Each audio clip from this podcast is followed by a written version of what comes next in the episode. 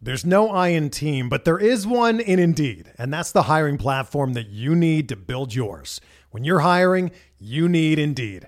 Instead of spending hours on multiple job sites searching for candidates with the right skills, Indeed's a powerful hiring platform that can help you do it all. One of the things I love about Indeed is that it makes hiring all in one place so easy because Indeed does the hard work for you. They show you the candidates whose resumes on Indeed fit your description immediately after you post so you can hire faster. Join more than 3 million businesses worldwide that use Indeed to hire great talent fast. Start hiring now with a $75 sponsored job credit to upgrade your job post at Indeed.com slash BlueWire Sports. Offer good for a limited time. Claim your $75 credit now at Indeed.com slash BlueWire Sports. That's Indeed.com slash BlueWire Sports and support the show by saying that you heard it on this podcast. Indeed.com slash BlueWire Sports. Terms and conditions apply. Need to hire? You need Indeed. This podcast episode is brought to you by Coors Light. These days, everything is go, go, go. It's nonstop hustle all the time. Work, friends, family expect you to be on 24 7. Well, sometimes you just need to reach for a Coors Light because it's made to chill. Coors Light is cold lagered, cold filtered, and cold packaged. It's as crisp and refreshing as the Colorado Rockies. It is literally made to chill. Coors Light is the one I choose when I need to unwind. So when you want to hit reset, reach for the beer that's made to chill. Get Coors Light in the new look delivered straight to your door with Drizzly or Instacart. Celebrate responsibly. Coors Brewing Company, Golden, Colorado. Trying to get by Benning. Darnell Nurse left it in the corner, gets up center. Perry scores! Corey Perry! Lilia able to shake away from Solani. It's given away to Solani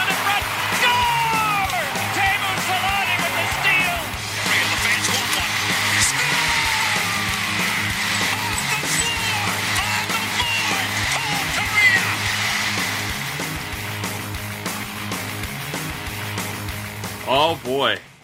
Here we are, a 7 to 4 win, Ed. The Winnipeg Jets fall down in exciting fashion at Honda Center in a night that was just a really, really unexpected, man. Very unexpected after the Ducks pretty much iced a damn near AHL defensive core, um, you know, close to the Jets. Very interesting game. Very interesting game.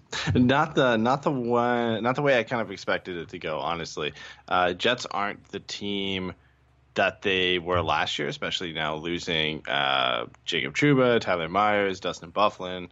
Uh, I mean, Anthony talked about their um, their blue line on the last show and how how you know even with the Ducks injuries right now, they're probably more depleted than the Ducks are because the first pairing for Winnipeg is uh, Josh Morrissey and Neal Pionk, and at least the Ducks can still roll out Cam Fowler even with uh, with uh, Josh Manson and Hampus Lindholm out. So it's a tough go for them lately. But I guess when you can roll a top line like Kyle Connor, uh, Mark Scheifele, and Blake Wheeler, not all, you know not all is bad. They're still a pretty good team.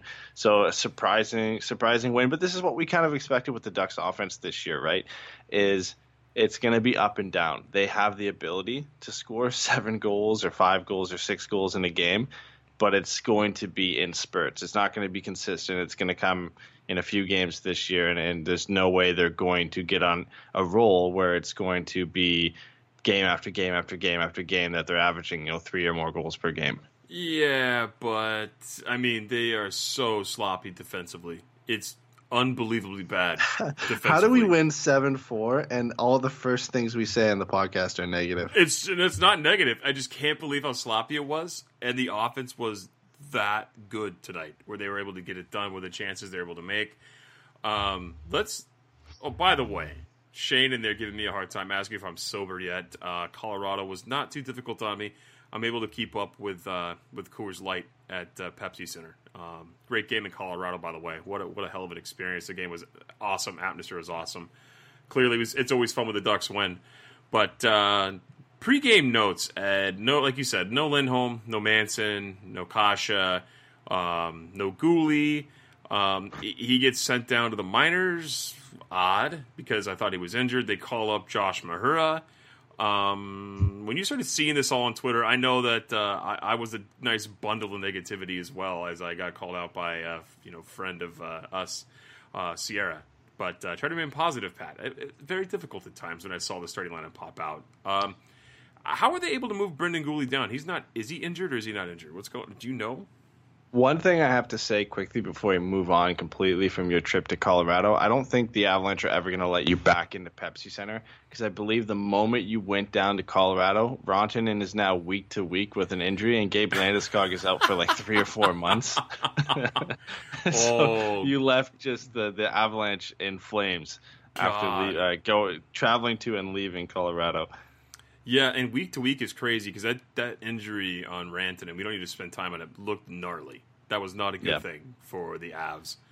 Um, so you might not you might not be able to be able to go back. So I, I love Colorado, about man. I would consider moving there. In fact, I, I have been very much considering it.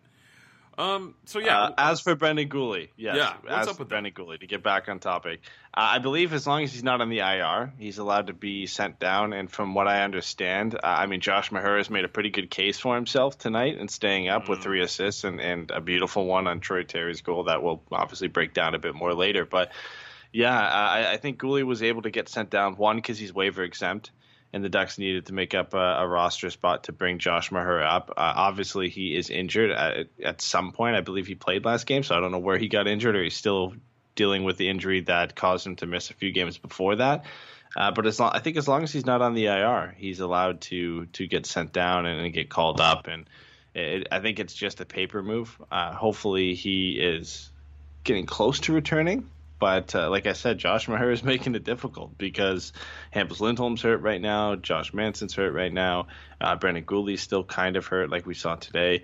Uh, and if Josh Ma- Josh Mahura is going to play like that, then you got to keep him in. He was doing this all last year too. You know, five points in 17 games last year, and he was making passes like that uh, in, in horrible down season for the Ducks. So it'd be nice to see what he can do uh, in Dallas Eakins' system, which he should be familiar with from last year. No, hundred percent. I think he looked really good tonight too.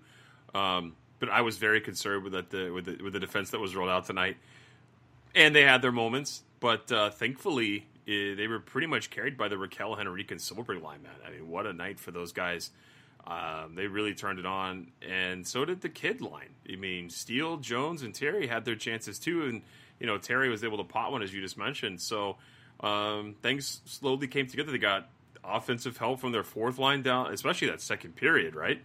Uh, just a just phenomenal outburst of offense, you know, came to save the day.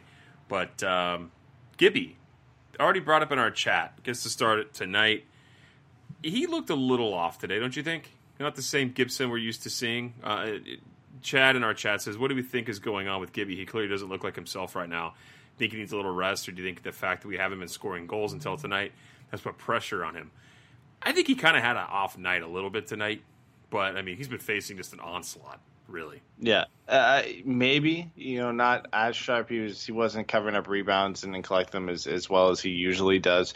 Um, a lot of people were saying that the goal that whose goal is it? Uh, the deflection off Mahura's stick. A lot of people were saying that Gibby should have had that, but that's a tough one That was because a it knuckles knuckle right off Mahura's stick, and and you, really can't do anything on that one. Uh, I guess you could say it wasn't his best game, but he just came off facing 49 shots uh, against the Gold Knights, and, and they you know limited them to only five goals in that game when it probably could have been 10 or more. The way the Gold Knights are playing in that game, and, and you come into this game too, and he faces another 40 shots uh, and makes some beautiful saves to keep the Ducks in, especially late in the game that toe save on Andrew Copp is a game saver. So even in a night where John Gibson as a whole maybe isn't playing at the elite caliber we used to, he's still making important saves to keep the Ducks in it. So you know maybe it's it's a down night from his lofty standards that we're used to, but it's still a well above average night for any goaltender. Well, let's let's roll with uh, some of the plays here, and we got a lot of goals. So I think we should probably stick to the goals to break down because there was a, you know eleven of them, so we can get through them here. But speaking of Gibson, we get to talk about them first. I mean, the Ducks had a chance in the first period right off the hop to get a goal. Silfverberg breaks into the zone, gets tied up at the last second, isn't able to make a play on the puck. Puck goes the other way. Uh, of course, Ryan Getzlaf falls in the neutral zone, um, which I think created the play for Ehlers to come in off the wall. Right? Am I correct, or is that a different one? It might have been a different Nick. Ehlers.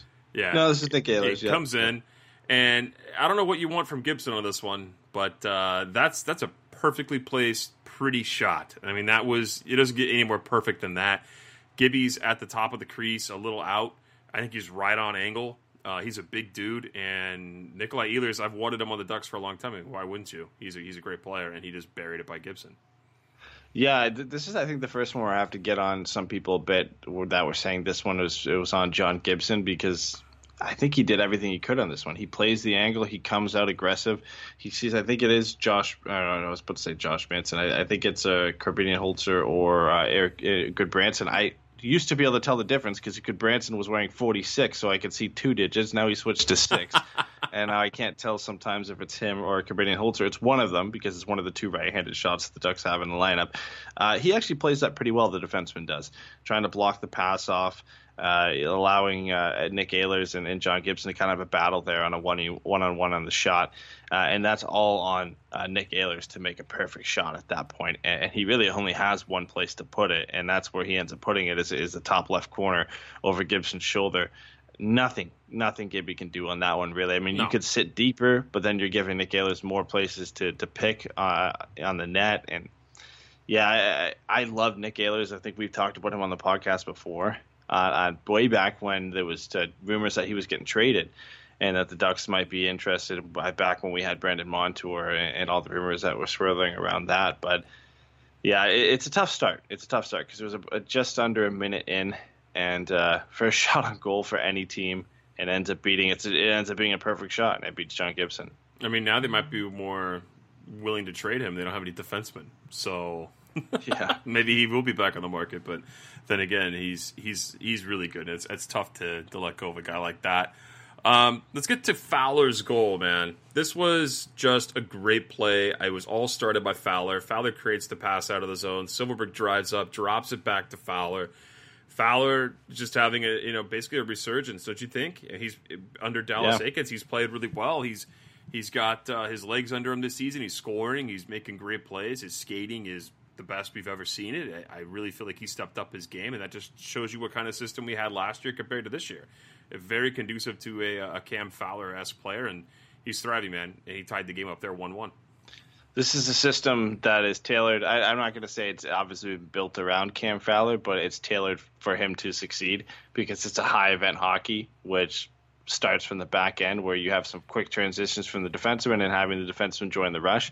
And that's exactly 100% what Cam Fowler's game is. So I think, yeah, he, he's definitely thriving in that new system. This game's pretty, uh, this goal is pretty similar to, to Nick Ehlers' goal in the sense that it's kind of from the same position on the ice. It's a left hand shot, it's a perfect shot over the shoulder uh, of Connor Hellebuyck. A little bit farther out Mm-hmm. And uh, I'm not sure who the Ducks forward was that was uh, in a battle with one of the Jets players at the bottom of the circle, but I think that caused a bit of a screen for Hellebuyck, too, that he couldn't really pick up the puck coming off Fowler's stick. But again, I, I think even if that wasn't there, that that's just a perfect shot from Cam, and he's got his third of the season already, mm-hmm. and he ends up passing Scotty Niedermayer for for sole possession of first on the Ducks all-time goals uh, list for defensemen. So that's how long he's been around already. It, it's insane because um, I, I, believe he, he came right out of the draft in his rookie year and played. So he's been around since he was 17 or 18 years old, and you know he's already he's already in the record books for the Ducks. And, and you know when all is said and done, he's going to probably hold most of the records when it comes to points, goals, assists, uh, games played for for Ducks defensemen in franchise history. Yeah, and you know what though, it's um, it's one of those things you said that he's been coming against us in his since his draft he's been in the league. You think he's this young baby face kid still, but I think he's the second oldest. Um, or no, now that we got a bunch of old dudes. At one point, he was one of the leaders on defense in age, and now he's back in like the playoffs yeah. when when we were rolling Lindholm, Manson, Fowler, Montour, uh, Mahura. No, not Mahura. Uh, Theodore and uh, Vatanen. He was like one of the the older guys on that pairing. He's on, 27, almost turning 28. He'd be 28 in December. Um, but yeah, and that was one of the things that uh, Bob Murray mentioned about him. He was one thing, one regret he had with Cam is that he wished he would have not rushed his his time up in the NHL, and who knows where he would have been.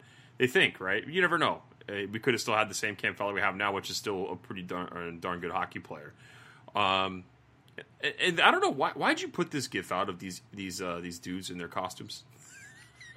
well, you missed it. You missed the second Jets goal. We got. We'll get to that. That's an omission. I just saw that. It made me laugh. I was like, Did you know? You didn't. Oh, well, I guess you you might have missed that, but uh, We got to get. I Second just, Jets goal we have to get to the get second. Jets goal because no, this this one, people again were saying this is on John Gibson, I don't and, know. and it's I on think Gibby. Uh, Well, uh, partially. I think at that point, if you're going to put it on John Gibson, you probably shouldn't have made that pass to Larsson because Larsson's getting pressured from behind, Mm-hmm. and he obviously can't see the Jets forward coming in and putting the pressure on him. So I think in that sense, that's on on John Gibson. Uh, but if Larsson just keeps his eye on the puck and, and gets a clean stick on that, he can one time that pass around the boards, and then that play is completely dead. He ends up missing the pass, and it goes right to. Uh, uh, Wheeler. it? Was it Wheeler? Blake yeah, Wheeler. and, and Wheeler ends up being able to walk in and shovel a backhand past John Gibson. Uh, a tough one because Larsson and Holzer have been a, a journey, a struggle for most of the season that they've been put together. Uh, and and uh, Dallas Eakins, he just seems to want to keep them together. And, and I think that's maybe for the sole purpose that the Ducks are, are so uh, weak on the right side. Maybe once Manson comes back and you've got Manson and Gudbranson that you can run, maybe Corinne Holzer falls out of the lineup at that point because you'll likely see Lindholm, Manson, Guhle, and Fowler, and then either Larsson or Mahura and Gudbranson. I think at that point we finally get to see that third pairing get shaken up a bit because it it has not looked pretty. I think in almost every game they've played in, uh, they've got just completely caved in in shot attempts, and- and they've made some glaring errors, especially in this game. In the last game, they've looked significantly weaker than than any of the other two pairings the Ducks have put out there. They've been bad. They've been very bad, and, and you know they have bad games. Sure, everyone does. Uh, They just like you said, they've been consistently bad. Uh, but you can't blame Gibson on that second goal really either. I mean, maybe he could have made a better decision, but Larsson's got to have that pass. You got to have Yeah. that pass. You have to get it. got to be Um, ready for that. You know, you, absolutely. you know Gibson's behind the net at that point. He's either going to pass it to you or pass it behind the net. He's on his forehand, so there's like a 90% chance he's passing it to you or dumping it around the boards. You've got to be ready for that if you're Larsson, and, and he just mishandles it. All right, well, let's get to your Halloween costumes because we're two days away from Halloween, um, and it's actually one day for you because you're, uh, uh, you know, three hours ahead of us. It's already Thursday or Wednesday for you. Yeah, yeah. It's don't remind me how early it is here. So what about your? Uh, what about your? Is this from Blades of Glory? If I, I've never seen that movie. I'm assuming that's what it is. Oh, you're too cool for that movie, huh? I've never seen it, dude. I honestly have never seen it. I saw I saw it a long time ago, but yeah, it's from Blades of Glory. I, I don't know enough about the movie to quote it, but I just I was just surprised they did it. They said they were going to do it. It was fan so I- pulled, if I remember. Yeah, it was fan pulled. Yeah. I think the other options, uh, I believe they mentioned the broadcast, it was like Goose and Maverick was the one option, and there was a couple other ones, but you, you kind of knew they were going to pick this one. They should right? have done Dumb and Dumber. That'd have been great. Yeah, but they're, uh, they're the fans were always going to pick the most ridiculous looking costume, and I, I'm surprised they did it. It was funny. Uh, I give them props for doing that and going on, on live TV like that. Oh yeah, so she and they had their little intermission thing where they showed them skating around. It, it's ridiculous, but it is very much something that we no, normally expect. So that was fun. Um, how about we get started with the second period and we talk about Ryan Getzlaf and how he's going to break his, uh, according to Brian Hayward, his single season goal total that he's had in his career. What is it? What I- is his record? Thirty-two. I oof, has he broken thirty? Yeah, he's broken thirty once. I don't know wanna how say far. it was thirty-four. I'm going to check right now. You talk about the goal. I'm going to bring it up. Yeah, so this is one you don't normally expect Ryan Getzlaf to, to end up scoring because he gets thrown out of the faceoff dot.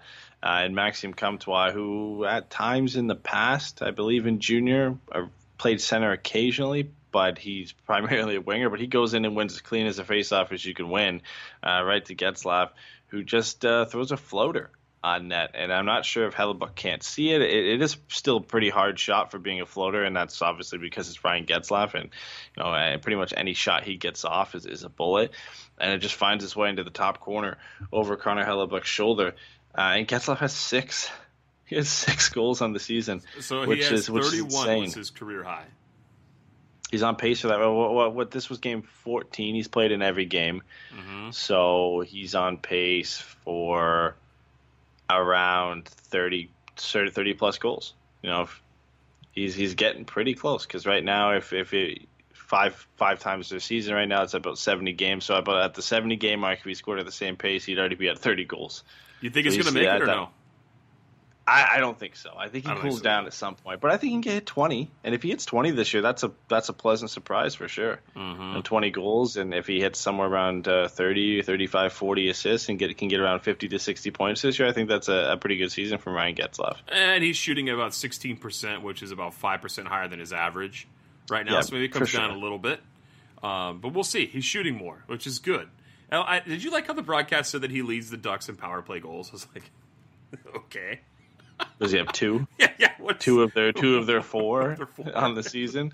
It's such a random thing to throw out there for Getz. But the, Yeah. the scoring would continue, man. I, I just, what the hell? Second periods have always been just a rough patch for Ducks fans and, you know, for the team itself. But uh, Henrique's able to tip in a shot off a shot pass from Jacob Silfverberg. That puts Henrique at eight. And there's Yeah. nothing you could do if you're Connor Hellebuyck on this one either, I feel like. I feel like it just was a perfect tip. What are you going to do? and that would put that would put uh, Adam Henrique on pace for like 45 goals this year. Obviously, that, obviously that's not going to happen. Uh, but just an unreal start for him. Like we're looking at two guys last year who I, I believe Hen- Henry did he clip eclipse 20 last year.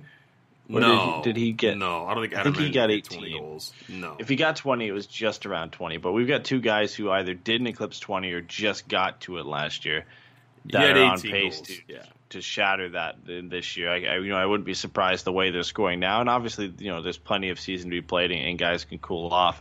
But uh, these guys are on pace for around 25, 30 goals this year. And, and I can see them finishing around that base just based off the way they've started. I mean, if Henry gets 10 goals in his first 20 games, I don't think it's a, it's out of a, you know a stretch by any means to say he can easily finish with with at least 20, if not around 30. Well, which, he- he's, you know, he's scoring on uh, one of every four shots, so he's killing yeah, yeah, yeah, exactly. the, the shooting percentage isn't sustainable. We all know that, but uh, this is what the Ducks needed this year was Yes. guys who didn't step up last year to score more goals this year. Silfverberg is scoring goals. You know, Rakell has cooled off a little bit, but you know he's going to get back there. Maxime Comtois started putting the puck in the back of the net. Troy Terry is. Carter Rowney had two tonight. Like this is what you need from the Ducks. And like I said, they're not always going to score seven, but the way the Ducks are going to win games this year, the way they're going to make, get a playoff spot, is getting goals from all over the lineup. Yeah, and you know what? I, I will agree with the broadcast on this one. They they brought up, I think it was Hayward. He said he thinks this is probably one of the most important stretches of hockey for Anaheim. They got Yep. seven games at home. This is massive. That that's a You massive can't. stretch. I, I like the old sayings. You, you can't win a playoff spot in October, November, but you can definitely lose a playoff spot in October and November. Mhm. You're Uh, banking if you points go, away at this point. yeah, if you go on the seven game homestand and you don't win at least four or get points in at least five or six of these games, that puts you in a bad spot at the end of the year where you're fighting with some of these teams for playoff spots. The Ducks could presumably be fighting with the Winnipeg Jets for a wild card spot at the end of the year, the way the the Jets blue line has completely been decimated this year. Like that's a, a very real possibility for both teams to be fighting for, for those spots at the end of the year. And the Ducks just picked up uh, two points, or I guess you could say this is a four point game for them. Uh, and that's important. You know, it might not seem like it now, but when you come down to it at the end of the season and you look at the gap in points between the Ducks and the Jets, you're going to come back to this game and, and see how much how how important it really was. Let's get to the next goal. 42 seconds later, Nikolai Ehlers again gets his second. Um, a lot of standing around and swinging sticks from uh, Korbinian Holzer and Jacob Larsson. Not a good look for that defensive pair, as we've already mentioned. Gibby gives up a rebound, and it pops it up to Ehlers, who basically just able to tap it in on the far side. This is the defensive breakdown. I, I'm not blaming Gibson on this goal either. No, the little sneaks in behind Korbinian Holzer, which is the first problem for the Ducks.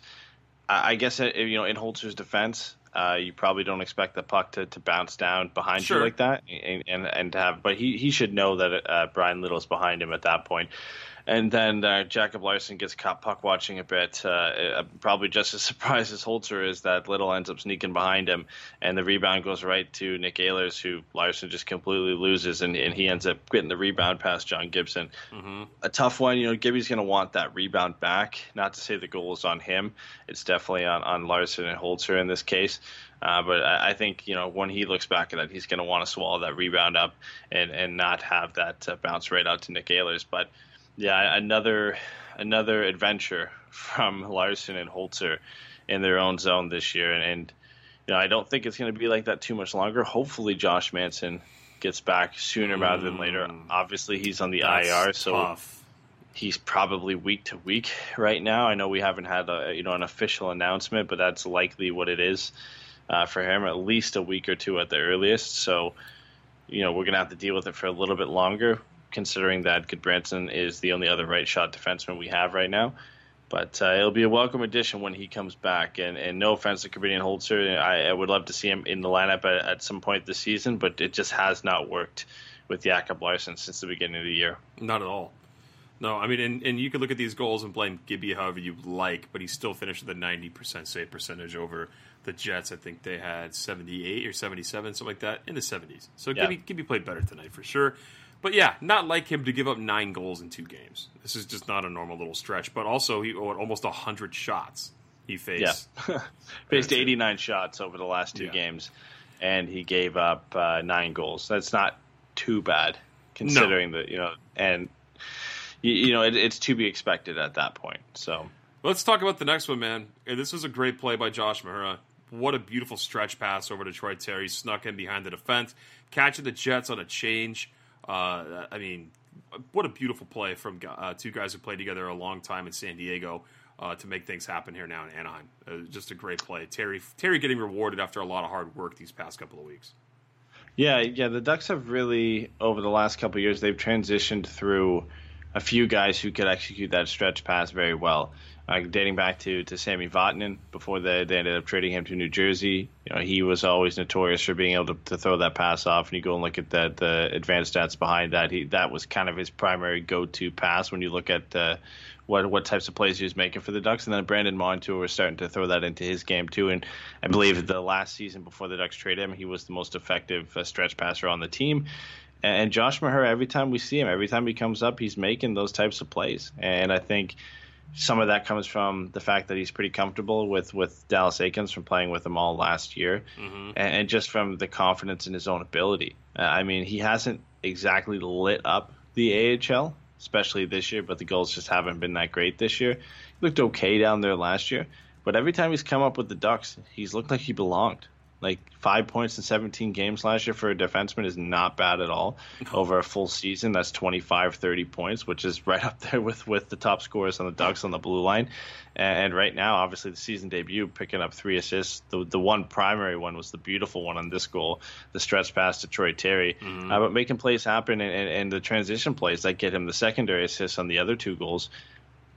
Uh, man, he's making it a tough decision to send him back down right now, especially with how bad the goals are.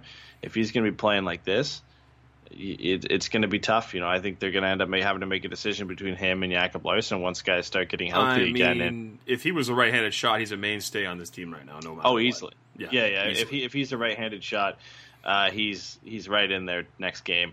Korbinian Holzer drops out. I you know 100% guarantee that. Uh, fact he's a lefty kind of makes it a little bit more difficult. I think Mm-hmm. he's still earned himself a spot. I really hope that they don't send him back down if Brendan Guhle is healthy. Uh, I think it's easier to, to scratch, you know, Michael Del Zotto, which they've done already. I think that would probably Well, be the first choice. I can tell you who they're like not going to scratch. ready. Gudbranson. He's not going anywhere. No. He's making a And, and lot to, of money. you know, to be He's fair, here. to be fair, he did not look that bad in this game compared to the Vegas game where he didn't look that great. He was okay, and maybe that's because he switched his number to, to, to 6 Mm-hmm. and now now he's okay. He was he was living in Jiri Sekac's shadow uh, under the number forty six. He, he just couldn't handle it. So you, confusing you on the Yeah. replays. Was that him? Let- Let's talk about elite number one center Derek Grant, um, scoring a really odd goal where I felt like he jumped to not let the puck hit his hands and go off his body and in. And I just he deserves a bit more credit for the I- uh, the really thought they were creativity not and the going to allow that goal. Yeah, I I, I wasn't sure. I, I it's similar to who had helmet. It was Marchand who in the playoffs where he like headbutted it in. I I'm think. not sure. I know that I've seen a goal go off a guy's ass. I've seen it go off a guy's face. I mean, you Yeah, name it, I- you I see it think- happen. I know in the playoffs. I think last year, or the year before, there was a guy who headbutted in, or maybe it was against the Ducks. It was Andrew Shaw. It was Andrew Shaw. He headbutted oh, a, a, a goal in. too. Yep, Lowry just did. Yeah, yeah, yeah. And. Andrew Shaw headbutted a, a- a goal in, Mm-hmm. and that counted. And, and uh, at the time, we I think I think it was against the Ducks. So we were all kind of pissed off. I I, I can't remember correctly, but uh, takes some high level thinking at that moment, especially in this case for Derek Grant to not use your hands and to get your hands out of the way and just kind of jump into it and hope it hits you and go in. Uh, you know, we'll never know if that's exactly No. what he was thinking. But uh, you know, easily one of the most bizarre goals I think I've ever seen, especially if he meant to do it. The fact that he he got that much air to begin with, where he jumped like a good you know two or three feet off the ice to hit that in. Uh, I'm I'm a little bit surprised they counted it because it was so close to the hands and you can't exactly tell. But he doesn't make a motion with his hands either to show that he tried to redirect that in, No. which again is some some pretty good restraint from Derek Grant to not have that instinct to to kind of try to like puck bunt the, puck in. net. No, for sure. Yeah. Yeah, so I mean, great, great goal for him. Uh, one of the, probably one I'll remember at the end of the year for being one of the most bizarre goals we've ever seen. And that wraps up uh, basically the game at that point because you get two more goals in the third period, sure, but uh, that was pretty much the seal on the coffin for the Jets because the next goal in the third period was the one where again people got after John Gibson.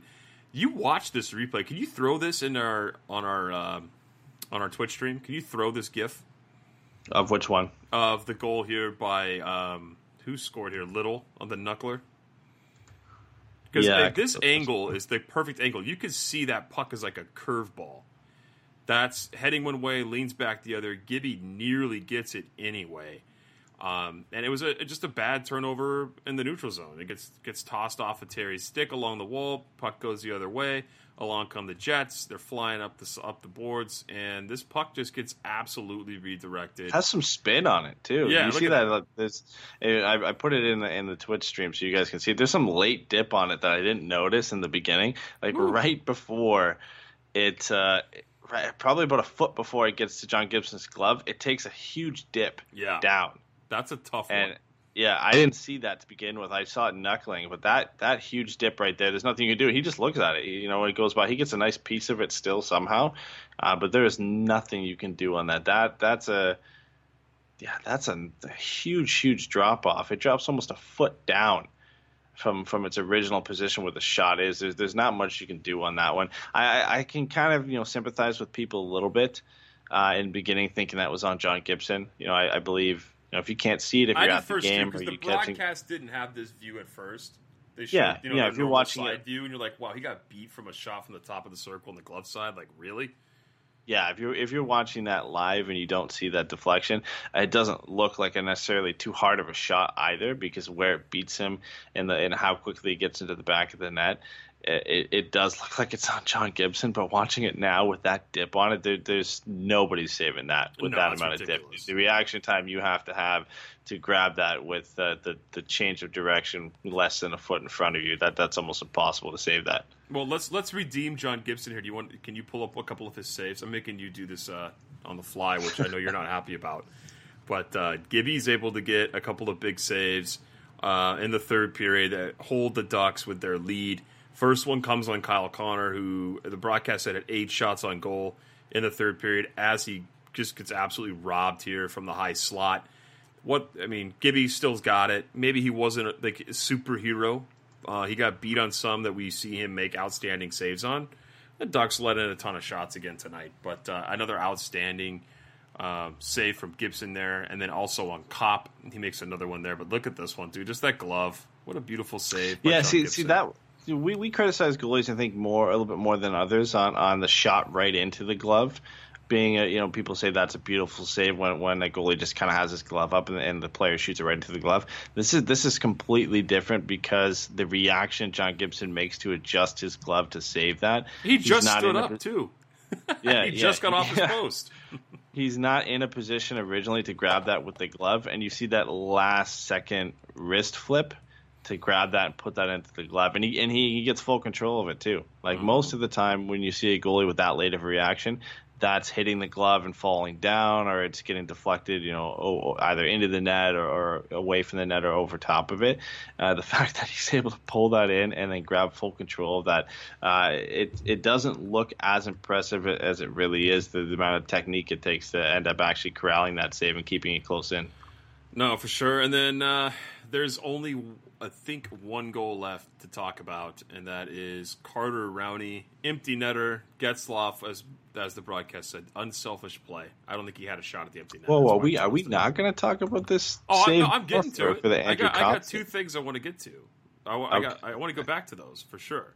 I want to wrap up the the empty netters. We could spend a couple uh, seconds on these, especially the Jones one. I want to talk to you about. But if you want to toss the the other Gibby save, then you can toss the Gibby. save, Yeah, I got I got to see that. That one's a game saver because at that point, it, I mean, I think even at the Connor, the Connor, um, at the Connor save, was it uh, five, four, four, four, five, three? What was it at that point? Um, It was five four. I five think, four. I yeah, think it was still so five stopped. four. Yeah, because so both Carter Rowney gets a breakaway on a Grant stretch pass, and that makes it six four. Yeah, so I think I think both of these were technically game savers, especially this one because it was so late in the game. Uh, but That would have made it Man, six like- five if Copp scores there. yeah, sure. we got what, three or four Ducks players that kind of just don't pick up Andrew Copp, who's just standing right in the crease. And uh, somehow, I mean, Wheeler at this point, I know it's a six on five because the goalie's pulled.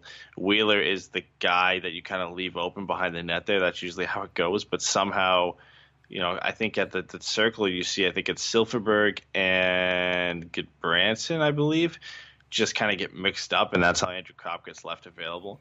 And uh, he probably doesn't get everything he'd want on that, but that is a, a It ridiculous hits the top of the pad save. too. Hits the top of the Yeah. pad. Yeah. but it's a ridiculous reaction save for John Gibson, the split second to kind of get that leg out and make that save. And that's something we've kind of become accustomed to with John Gibson. And we just talked about it with the glove save and the reaction to be able to flick the wrist up and get that. Same thing here with the pad and being able to get that, that toe out there in time to make that save. Uh, the fact that he's able to do that again, coming off the post for the second time and being able to make that play uh, is just unreal. Now, so Rowney gets a breakaway pass, is able to bury it, um, and then he's also able to hit the empty netter. But I got to talk to you about Max Jones. He didn't score in this game. He did have his chances in this game. If he scores on that little tweeners play he tried to do, he puts the stick between his legs of the puck. Does he just get an endless ream of hell from pundits like in, we've seen in years past? If he tries to do that, because even the broadcast, Hayward goes, he got oh ooh. That's a lot. You just try to get a little too cute there, a little too cute on that play. It's like If he oh, scores on that, no, God. nobody says anything. Of There's been a couple not. guys who scored that all year, yeah. But he gets close. I mean, he, he's a couple you know, couple inches away from, from scoring that. I, he he just I, I don't know much more he could really do himself on that play. I think he was just moving a little bit too fast to pull that off. Uh, he, he gets the stick between his legs pretty much as fast as he can, and he just kind of scrapes it a little bit too late. Uh, but if he gets that, that's it. Like if he gets full on the, that side of the net is open, uh, Brossoit kind of bites on that perfectly how you'd want to on a play like that. Uh, and the sad thing is, if he scores that, it's still not the best goal of the night. Because if you, if you haven't if you haven't seen it yet, Andrei Svechnikov for, scored the scored the first lacrosse goal in NHL history tonight. So even if Max Jones pulls that off, it, it- it's not the goal of the night, but it's probably the, the Ducks goal of the season, especially at this point if he he's able to pull that off. He tries that a lot too. Like he tried that a lot in the rookie tournament. Like I think about five or six times he tried that. Eventually, one day he's going to pull it off. This is the closest I think he's ever got in game. And Hayward to needs to it. shut up about being too cute because where's he going to go with the puck on his backhand anyway? Right into the chest, right? Yeah. What is he the only do other option he has here is to throw a backhand shot and just hope it squeaks through. Yeah. Uh, you know, you can't. There's no room for him to cut back uh, to to his forehand because you've got a, a Jets defenseman right there, and you've got Kulikov right behind him too. Like really, the only play he can make is this play right here, and he almost pulls it off. Like he gets very very close to pulling that off. Would have been nice. Would have been very nice for him to get on the scoreboard there. but didn't happen for him. Poor Max Jones, dude. I want that kid to break through so bad. He's got so many chances, and it's just we've been talking about this now since the end of last season, now into this season. Sure, we're only, you know, what are we 13, 14 games in right now. Yeah. Yeah, it's he's got a breakthrough. Let's um Well, let's let's- eventually, like he, but he will eventually. But we said, but I don't. I love the guy, and I want him to break through. But we also said this last year too. That's what I'm saying. Yeah, like so. How long are we going to be talking about this before he Yeah. finally does it? That's the problem. That He's- that's the concern I have is how how long can we say oh he's gonna break through until he breaks through. There's been players in the past, not maybe not for the Ducks but for different teams where the same thing's been said. Man, he's getting his chances. He's just he's gonna break through eventually. It's gonna happen. Uh, and then it never happens. And I don't. I'm not saying that's going to be the case for Max Jones. I think he has too much skill for it, for it not to to figure things out eventually. Uh, but it, that is still kind of a thought in the back of your mind when you know you've seen this before with players in the past where you know things just didn't materialize in front of the net where they just weren't finishers. I hope that's not the case for Max Jones. I don't think it is because he has been a finisher at other levels before. Uh, and even if he isn't, he still has that those raw tools physically to be and, and creatively to be an effective, you know, bottom six forward. But if he's going to want to be a top six forward or top nine forward uh, for the rest of his career, he's, he's going to have to convert on some of those chances. That I think, one's I think he will eventually. I think it's eventually Yeah, going to happen for him, man. that one that one you can't I, I can't fault him for because that's a hard move to pull off. But some of these other chances we've seen him get this year, if you want to consistently be in the top nine and not be a healthy scratch some of these nights, then you need to start putting the puck in the back of the net because we've seen Comtois put up the points now. Troy Terry scoring goals, Sam Steele's playing well. Max Jones is kind of the last guy now of that group that we've criticized since the start of the season Yeah. really start putting the puck in the back of the net or putting up points. Uh, he needs to do that, I think, if he's going to want to stick around in the lineup. All right, man. So that's the end of the game. Ducks win this one, seven to four. Uh, let's tell people what format we're moving to. If you guys are live with us right now, uh, we will continue to be live, just not after each game. Ed, uh, do you want to explain what we have going on uh, in our change of format here coming up very quickly? Yeah, we, we polled everybody uh, we have on our Patreon and our Discord chat for Patreon, and then we polled people on Twitter as well. And we've been talking about this for a little bit just because the scheduling, especially for this year, hasn't been great for us getting shows out to you. And when we have been able to kind of scrape together some shows, the quality of, of them, prep time of them hasn't been what we'd like to deliver uh, a, a great show and, and one that we, we want you guys to listen to.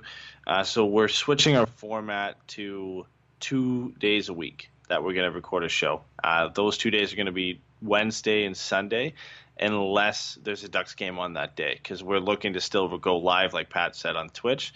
And we don't want to go live with the show two hours before a Ducks game, and then all the content we talked about could be completely Yeah. Old by the time everything happens in that Ducks game. So, for example, if there was a Ducks game on a Sunday, we would record Wednesday and Saturday. If there was a Ducks game on Wednesday, we would record maybe Tuesday and Sunday. To, you know, we would we'd let you know when that comes out, but it just allows us to have one more prep time for shows and make sure that the, the show we're putting out is, is a lot you know better quality and we're better prepared for those shows. And it allows us to do a lot more things like getting guests which is something that uh, i mean i'm sure you guys can understand but getting guests at this time of night is literally impossible to come on the show.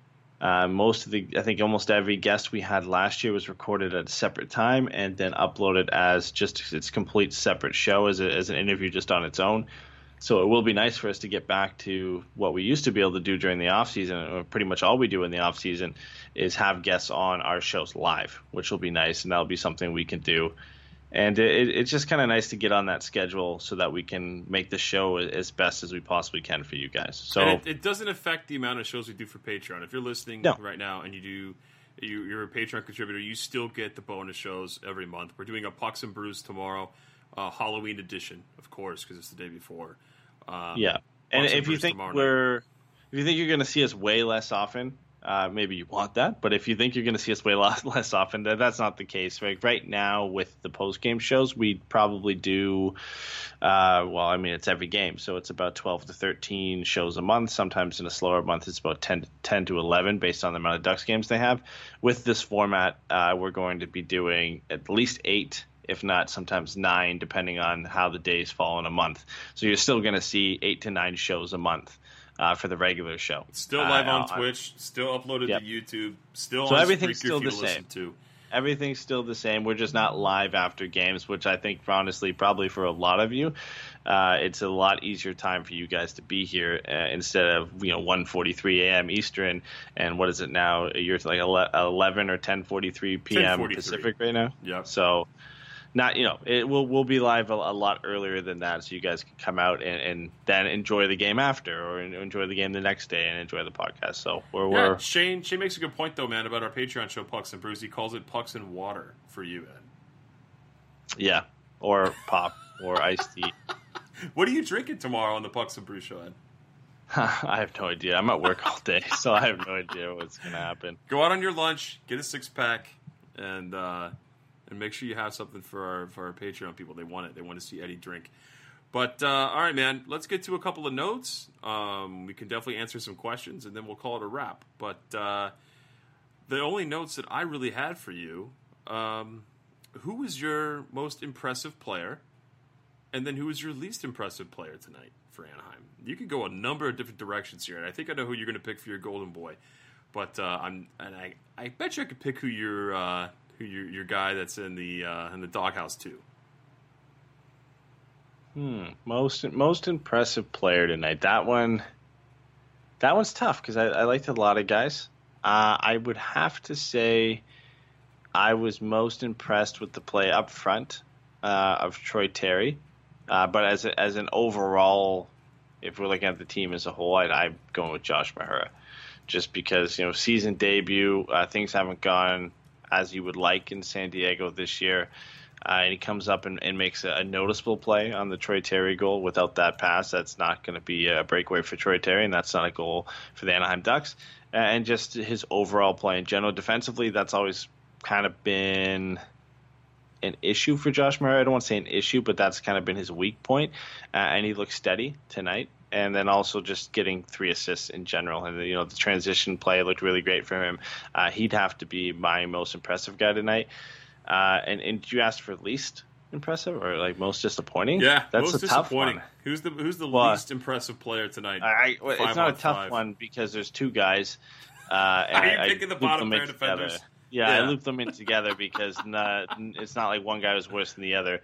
Uh, Jakob Larsson and Korbinian Holzer. I think those were the only two bad spots for the Ducks. And I mean, Nick Deslauriers, I, I would maybe throw him in there, but I didn't even notice him. I didn't even. I don't think I saw Uh, he him. buried somebody, um, and then that was it. Uh, he made a hit and made. And Yeah. that's it. I didn't really and see like much. of him here. maybe, maybe Sam Steele, but I don't want. He wasn't disappointing. He just he wasn't. I didn't see him that much offensively, but he is a, a great two way player, and he played very well defensively tonight. So I can't get on his game too much. I think if you're looking at the only guy, two guys who disappointed tonight, I'd have to say that's Jakob Larsson and Korbinian Holzer. Yeah, I'd have to agree with you on that, man. They- were noticeably bad, like really, really bad. So, Apparently, Nick had an assist tonight. So ooh, was he when? Was- Did it probably hit off uh, his, hit off one his, of the uh, Carter Rowney guard? goals. I would have to. Yeah, I would, I would think it's one of the Carter Rowney goals. I don't know. I don't remember him getting in this. I know he didn't pass the puck.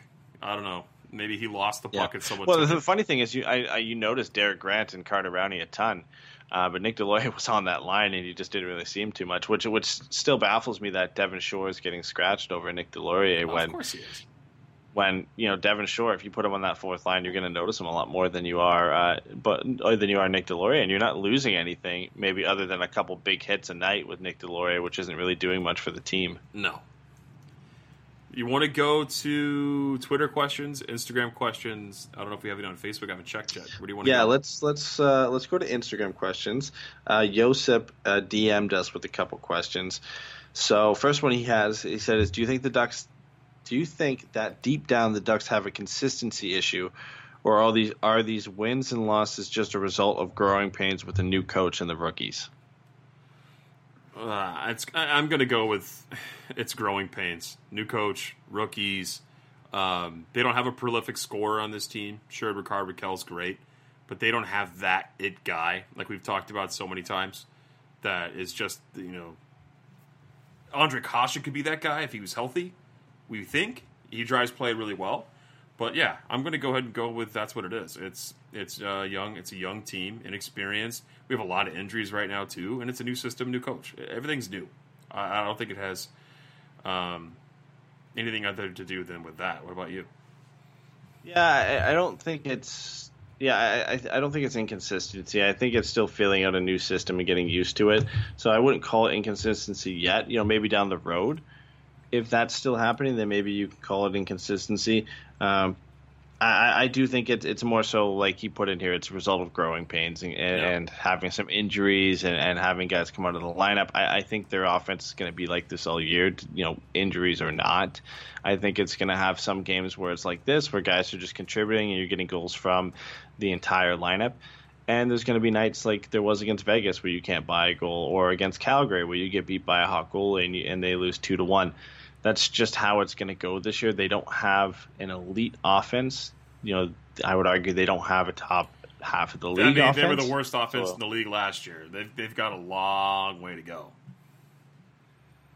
Yeah, yeah, it's it's it's a work in progress, and honestly, it's already better than last year. You know, that you can only go up from last year, and uh, and the fact that they're having more games like this. I don't. It's not on a consistent basis, but the fact that they've already had three or four games like this in the first 14 games is already an improvement off last year. Let's get to a question in chat real quick because it's important. Um, Eddie and Jay have never been there, but uh, highly recommend Teemu Selanne's Steakhouse. Lowry. No, but he's talking about have you checked his new restaurant? I was I'm a getting. new. I'm- oh yeah, I'm going to get to that. Go to his Okay. steakhouse. It's amazing. The burger joint I heard is also really good. It's like a you know it's a uh, it's a fancy burger. It's a fifteen dollar burger.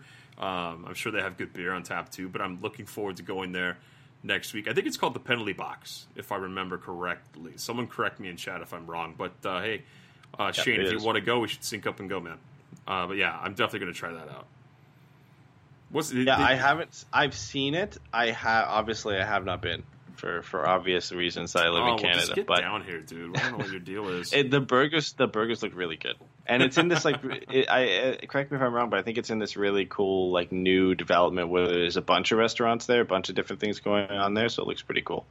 He's Yeah. been making media rounds too, Teemu Selanne. He's been on like four different podcasts. He was on TSN today too. Like he's he's making the media rounds in Canada.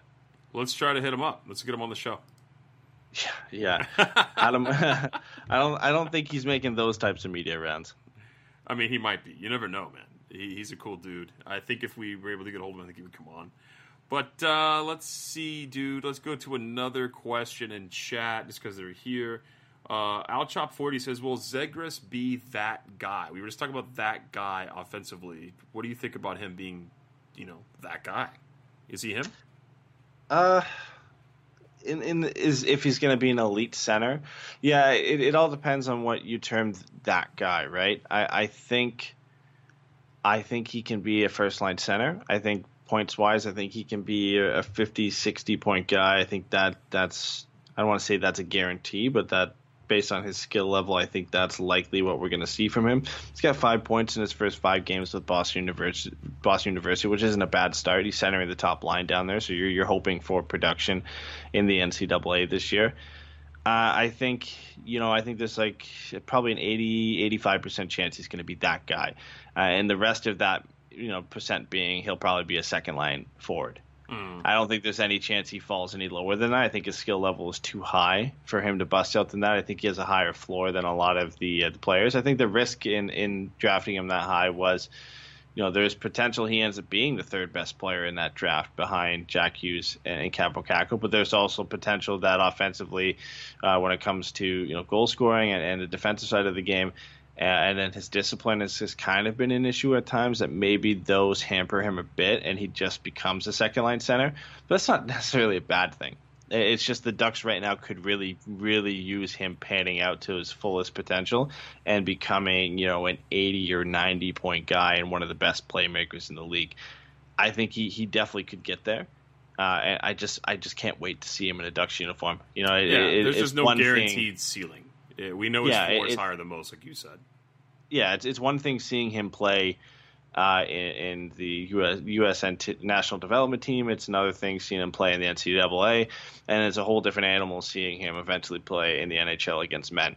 You know, I, I like the, the step forward he's made with Boston so far this year. Uh, but I'm hoping, you know, I don't want his college season to end early, but I hope we get to see, you know, a couple games uh, with him with the Ducks at the end of the year. Yeah, no, uh, I agree. Let's um, let's get to the question. Uh, you, you said there was another one in there on Instagram. You want to grab that one? Yeah, it was another question from Josip again. Uh, he said, "Has the ketchup bottle finally started to pour, or do you think tonight was more of a puck luck kind of night?" Jeez, that's tough. I'm going to go with puck luck type of a night with a mix of uh, some guys finally starting to break through. I think it's a mix of both. Uh, this team's just not primed to score like this all the time. I don't think we're going to consistently see four goal games, four goal, five goal, seven goal games, especially. Yeah, I think we kind of brought this up a little bit already. Uh, I think this year the Ducks are going to have a few games like this every now and then, but consistently it's going to be hard for them to rack up, you know, like a, an eight to ten game stretch where they're scoring over three goals per game. Mm-hmm. I just don't think they have that type of offense yet, and, and they, they have the potential to prove me wrong in that in that sense. If everybody starts turning it on, and the rookies end up all becoming guys who can who can go for, for twenty goals this year, which is which is a big big stretch to say all of them, or even a couple of them, could hit twenty goals. But you do have some guys who are overperforming, like Getzlaf and Adam Henrique, who are on pace for, like we already said, 30 and, and 40 goals respectively. So there is potential for it the ketchup bottle to to open and the Ducks offense to get better and become a top a top 15 offense in this league. Uh, but right now, honestly, I would take it being you know a tie, you know 20, 21st, 22nd in the league compared to what they were last year. And I think that's likely where they'll finish because they'll have games like this where they can put up five, six, seven goals, and they'll have a stretch every now and then, which we've already seen, where they only score one or two goals a game. Yeah, it just happens. You're going to see it kind of go back and forth. Um, do you have more on Instagram? You want me to read the one we got on on Twitter? Yeah, go ahead with the one on Twitter, and I'll, I'll grab some more after that. All right, so the one on Twitter, we bring it up here. I just had it. Of course, I click out, and it's not there. There it is. It's from Phil. He says, "Is Mahura a better defenseman than Guhle?" I don't think we've Mm. seen enough of Josh Mahura to make any sort of commitment on either side of that. I need to see more Yeah. NHL Josh Mahura before, right? Too small of a sample size. Right now, I'm saying Guhle's the better player. Yeah, it's a it's a little early to to say that Mahura is better than Guhle. I think he's better than Guhle in a couple things, but then I could I could name a couple things that Brendan Guhle's better than than Josh Mahura. I think Brendan Guhle's a better skater. I think defensively, uh, he's more along in his development when it comes to playing defense at the NHL level.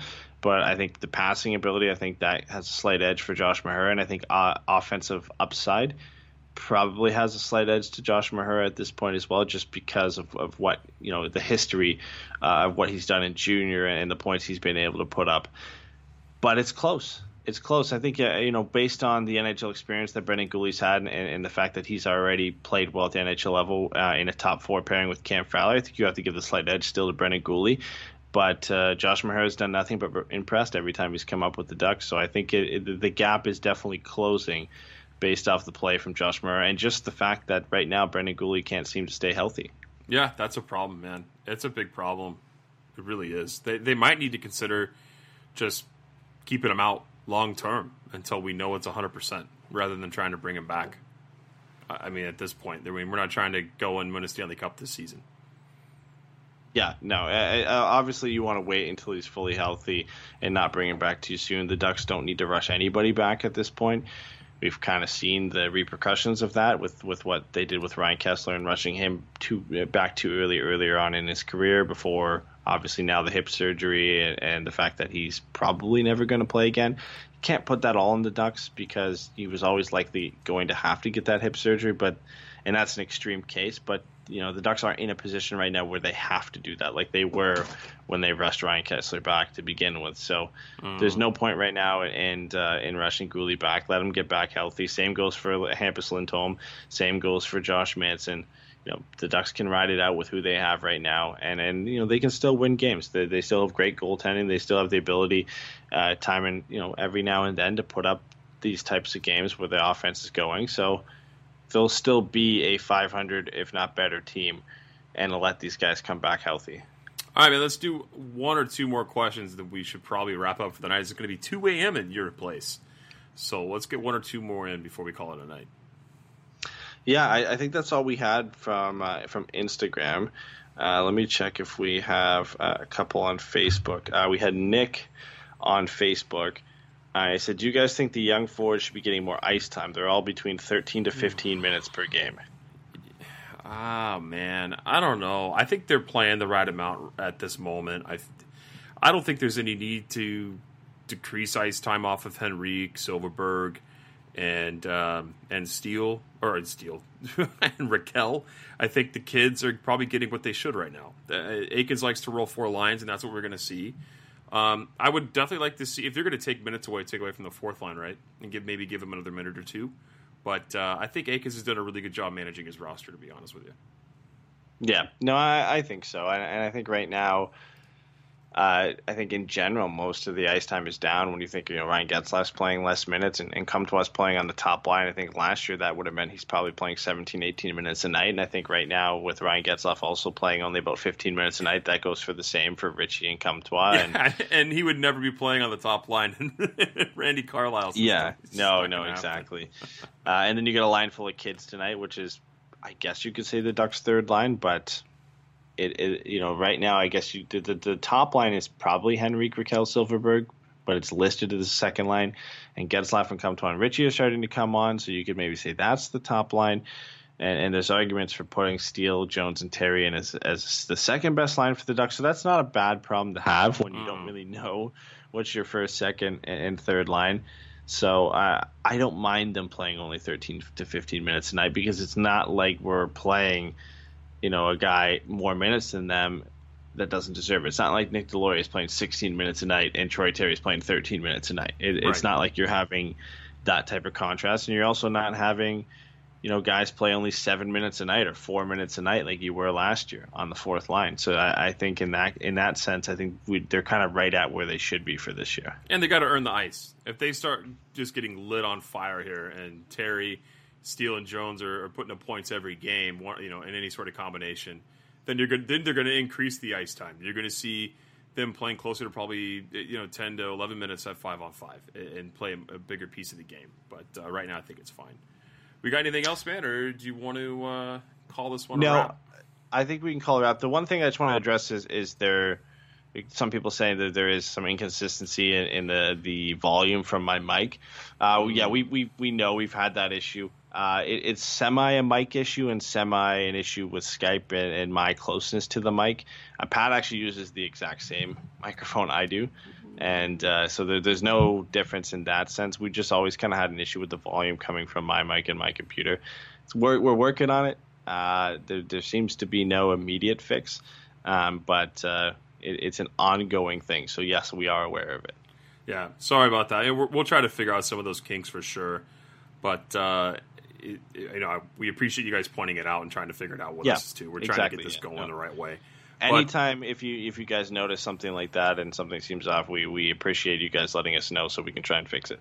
Yep, absolutely, my friend. Well, it's 2 a.m. your time. I'm sure you don't have work tomorrow because, you know, why do Canadians have jobs? They don't. But uh, everyone in chat, thank you guys for coming out and staying late with us. We love the interaction. We love that you guys are coming and listening to uh, the post game show.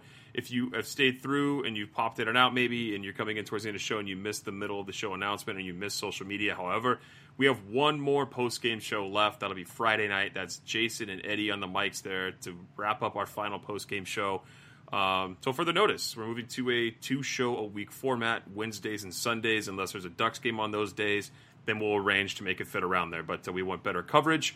Uh, we want to be able to have guests. We want to be able to do more with the show, and we think that uh, basically doing it every post game. The majority of you, we, we polled you guys and listened. You guys listened and uh, answered back, and you know most of you guys listened to it after. Um, and this is going to be better for you listening now. Those of you guys who are in our Twitch chat, we're going to be on Twitch and it's going to be at a better time. And it's not going to be after a game. So you'll be able to do it on an off night. Come and join us. Have a good time. Um, it'll be closer to like 8 o'clock Pacific time than, uh, well, you know, 2 a.m. for Ed. So good thing for, Yeah. uh, for you back east, Ducks fans, or if you're Eddie, you're not staying up till 2 a.m. Exactly. yeah, and, and, and there'll be times too, uh, special occasions where we end up doing a third show in, in that week. Uh, more so later in the season when you know breaking news becomes a habit. Last year it was a big habit with trades and, and obviously Randy Carlyle getting fired. But we had to do a couple of random shows like that. Yep. Uh, this gives us more freedom and, and time to actually have a show like that where we're not conflicting with the post game show and, and having to wait a day because we have a post game show tomorrow. So, you know, if, if closer to the trade deadline there's some more trades, it allows us to kind of have, I guess you could call it an emergency podcast where we can do a third show that week and, and get one on there. So it kind of gives us some more flexibility in that. So right now it's set for two. Uh, but occasionally you might get a third show if you're lucky. We Yep. might throw a third show in there. So Yeah, we'll definitely. You know, we're gonna have them. But uh, that's it. If you're a Patreon member and you're listening, Pucks and Brews is tomorrow night, probably around 7 p.m. Pacific time. Uh, join us live on YouTube. It'll be a closed feed, Patreon members only. If you would like to join our Patreon, we'd love to have you. Uh, you can find us at patreon.com slash puck guys forever mighty. Um, find out there where you can. We have several different tiers you could contribute to, and we will give back to you in many different ways. And one of those ways is two bonus shows a month. Um, and those are not part of the new two a week format. Those are extra. So check us out on Patreon if you want to join the fun. We're going to drink, have a good time on Pucks and Brews tomorrow. We talk hockey and basically anything else that comes up on our uh, on our minds or people listening's minds. They want to send in stuff. We'll talk about that too. But that's it, man. Let's get out of here. Um, Eddie did the uh, Forever Mighty Three Stars update. Go check that out on Twitter if you've been doing in that. You sh- and if you haven't, you should be. Um, and we'll talk to you guys on Friday. Have a great one. see you guys. Looking for a fun way to win up to 25 times your money this football season? Test your skills on Prize Picks, the most exciting way to play daily fantasy sports. Just select two or more players, pick more or less on their projection for a wide variety of statistics, and place your entry. It's as easy as that. If you have the skills, you can turn $10 into $250 with just a few taps. Easy gameplay, quick withdrawals, and an enormous selection of players and stat options are what make Prize Picks the number one daily fantasy sports app. Ready to test your skills? Join the Prize Picks community of more than 7 million football fans who have already signed up.